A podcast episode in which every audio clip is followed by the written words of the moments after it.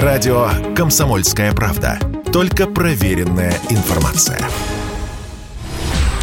Это прямой эфир радио «Комсомольская правда» в студии Михаил Антонов. Здравствуйте. В приграничном районе Брянской области ведутся мероприятия по уничтожению нарушивших госграницу вооруженных украинских националистов. Об этом сообщают в ФСБ.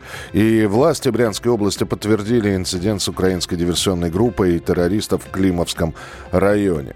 Между тем, временно исполняющий обязанности замгубернатора Брянской области опровергла новости о том, что под обстрел попал школьный автобус школы на дистанционном дистанционном обучении. И также власти Брянской области не подтверждают информацию о взятии заложников э, украинскими диверсантами. Ранее сообщалось, что несколько человек э, были э, в местном магазине и оказались в заложниках. Однако сообщается, что сейчас идет боестолкновение с украинскими диверсантами, причем их количество не уточняется.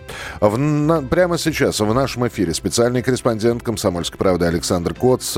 Саш, приветствую тебя, здравствуй. Здравствуй. Приветствую.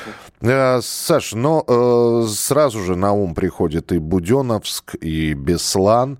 И я напомню, что вот э, эти населенные пункты, которые я перечислил, это была та самая линия, которая тут же борцов за независимость просто превращала в банальных тварей и террористов, которых нужно уничтожать. Согласен ли ты с этим? Ну, я согласен с этим, но единственное, что там все-таки речь шла действительно о захвате заложников. Здесь пока Официально эта информация не подтверждена, хотя различные средства массовой информации говорят о различном количестве заложников, которые якобы были захвачены. Я могу предполагать, что это могли быть, допустим, и военнослужащие, которые могли находиться и в магазине, и где-то там в ходе боестолкновения могли попасть в плен. Но я предлагаю все-таки дождаться официальных заявлений по этому поводу. Но если это действительно подтвердится, то, безусловно, Э, киевский режим ставит себя в один ряд и с Бараевым, который захватывал заложников э, в Нордосте, и с Басаевым, который захватывал заложников и в Буденовске, про что ты вспомнил тогда, я напомню. Э, в заложники был взят целый роддом, и Беслан тоже организовывал Басаев, где пострадали дети. Здесь, в Брянской области, кстати, тоже ранен ребенок, поэтому, как мне кажется, давно пора уже признать и вооруженные силы Украины, и э, ее спецслужбы террористическими организациями и соответствующим образом с ним бороться, с ними бороться. Э, я напомню, что мы к середине э, десятых годов да, фактически уничтожили все подполье северокавказское, и в ходе этого уничтожения особое внимание уделялось ликвидации главарей бандформирований. Сейчас не осталось ни одного да, серьезного а, бывшего главаря каких-то ячеек террористических северокавказских, ну, за исключением там Закаева, который сбежал в Лондон э, давным-давно, да, вот, но это было основное, лишить э, террористическое подполье управления, решить, лишить его оперативного командования и так далее, и так далее. Здесь, мне кажется, тот же подход э, дав, давно назрел. Э, точно так же надо обращать внимание на ликвидацию командиров и командующих всех уровней и ну, вот я, может быть, скажу вещь какую-то зловещую, но отсюда из Луганска она смотрится вполне логично. И это уничтожение вплоть до верховного главнокомандующего, чтобы он не мог спокойно приезжать в Бахмут, чтобы он не мог спокойно э, приезжать в другие места на линии соприкосновения, чтобы все эти э, командиры, которые планировали это террористическое нападение на территорию Российской Федерации, забыли, что такое спокойный сон. А, Саша, есть ли вопросы к, к тому, как это все произошло, к пограничной службе? Но э, мы же сейчас не знаем да, точного количества зашедших диверсионных групп. Безусловно, э, любые подобные происшествия, ЧП вызывают вопросы, каким образом, там говорят, от 40 до 80 человек э, скрытно попали на нашу территорию, учитывая, э, что буквально, по-моему, позавчера на коллегии Федеральной службы безопасности Владимир Путин ставил задачу спецслужбам а, поставить надежный заслон а, диверсионным группам в приграничных областях Российской Федерации. Я более чем уверен, что сегодняшние события – это как раз реакция на слова нашего президента. Это такое политическое нападение. Разумеется, ни о каком полномасштабном вторжении в Россию не идет э, и, и никогда не будет идти речь.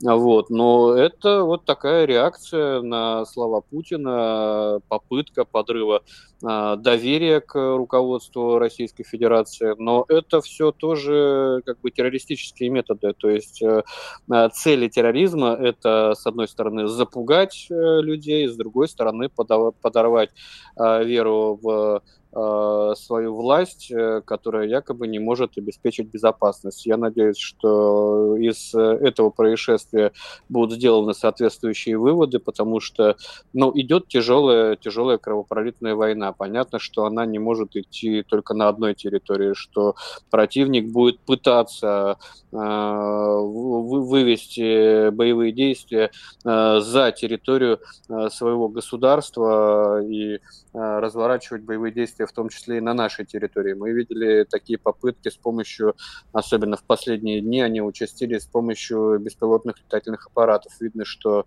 э, у Киева появились возможности наносить удары в глубину э, российской территории, пока э, это удары такие неточечные, пока у них есть сложности э, с э, прохождением нашего рэп и с э, прокладкой маршрутов для дронов, которые летят на сверхнизких э, высотах. Они сами падают, врезавшись в дома или в деревья. Но это говорит о том, что противник работает над тем, чтобы перенести боевые действия, в том числе и на нашу территорию и диверсионные группы вот эти. Но я давно писал, что рано или поздно это появится, что к этому надо быть готовым.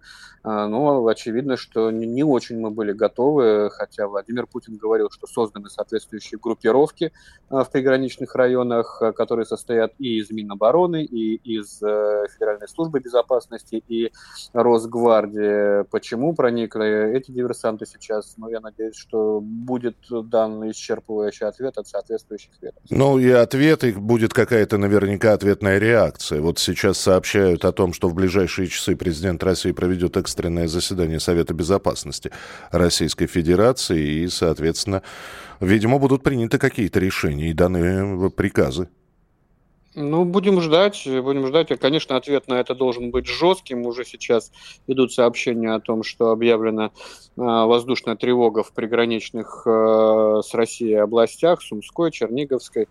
А, вот. Э, конечно, реакция должна быть жесткой. Э, понятно, что это не отвадит э, нашего противника от дальнейших э, атак на нашу территорию, но, э, по крайней мере, наше общество должно понимать, что мы не спустим на тормозах подобные выходки и карать будем за них очень жестко. Это нужно не а, там, Украине, да, которую мы должны наказать за э, эти диверсионные террористические действия, это прежде всего нужно нам, чтобы мы знали, а, что государство нас защищает, что государство а, отомстит за тех, кто погиб в ходе этой террористической атаки. Спасибо большое. Специальный корреспондент «Комсомольской правды» Александр Коц был у нас в эфире. Э, силовые структуры работают по всей территории э, Сушан. Об этом заявила нашим коллегам с телеканала «Звезда» пресс-секретарь губернатора Брянской области. Она также подтвердила, что на территории действует украинская диверсионно-разведывательная группа, но при этом сказала, что о численности ее пока ничего не известно. Ну и кроме того, сегодня сообщалось об обстрелах Брянской области, и в результате обстрела э, пострадали, получили э, ранения э, несколько человек. Ну и в ближайшие часы президент России, как уже я сообщил, и вот э, передают информационное агентство, и я об этом э, сказал в эфире. В ближайшие часы президент России проведет экстренное заседание Совета Безопасности Российской Федерации. Между тем, сенатор, член Комитета по международным делам Сергей Цеков отметил, что произошедшее очередной показатель политики Киева и повод укреплять наши границы факты проникновения, в принципе, мы и раньше отмечали.